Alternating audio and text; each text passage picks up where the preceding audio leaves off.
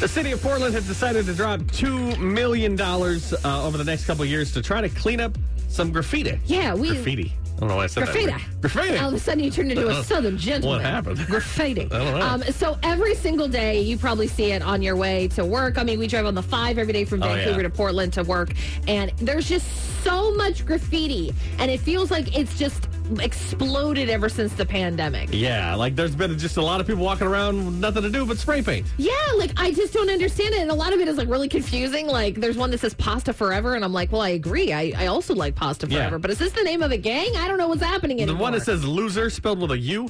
And I'm like, is that lesser? Yeah. Like loose? Like it's, uh, we're critiquing your graffiti. Well, we really are. Well, we when there's an overpass in Vancouver, I forget the overpass, but there's a minion all of a sudden now. Oh, yeah. like somebody has like stenciled a minion. I'm like, what does this even mean? Now Like, we're just I- now we're just messing It's around. just getting silly now. Yeah. So the city of Portland says they're going to spend two million dollars over the next two years to help clean up uh, homeless camps and graffiti. And I say that doesn't seem like nearly enough. yeah, that's Two million over two years?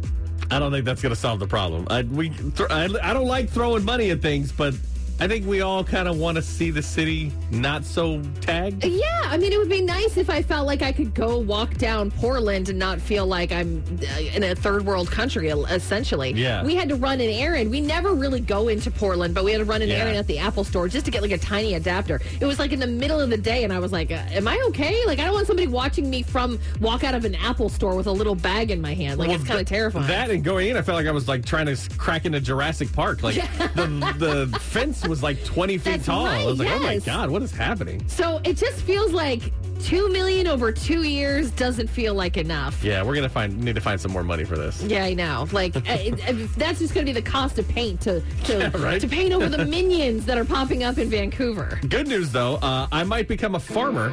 Oh, good. That's your dad joke of the day at 6:55 on New Country 99.5 The Wolf. It's Nick and Kristen in the morning.